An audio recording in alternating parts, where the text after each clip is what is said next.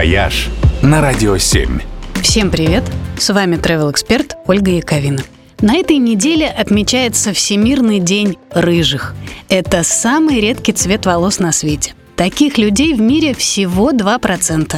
Но в некоторых странах и регионах рыжих почему-то рождается больше, чем где бы то ни было. Например, в Ирландии, где огненная шевелюра примерно у каждого десятого – или Шотландии, столица которой признана городом с самой высокой концентрацией рыжих жителей.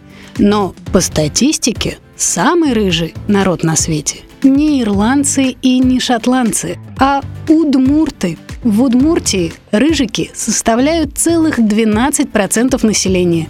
Более того, цвет их шевелюр самый яркий и насыщенный. Местные этнографы даже вывели некий индекс рыжести – который в Удмуртии, разумеется, самый высокий на планете. Что именно имели в виду ученые, сказать сложно, но увидеть легко, если приехать на ежегодный рыжий фестиваль, который проходит в Ижевске как раз на этой неделе.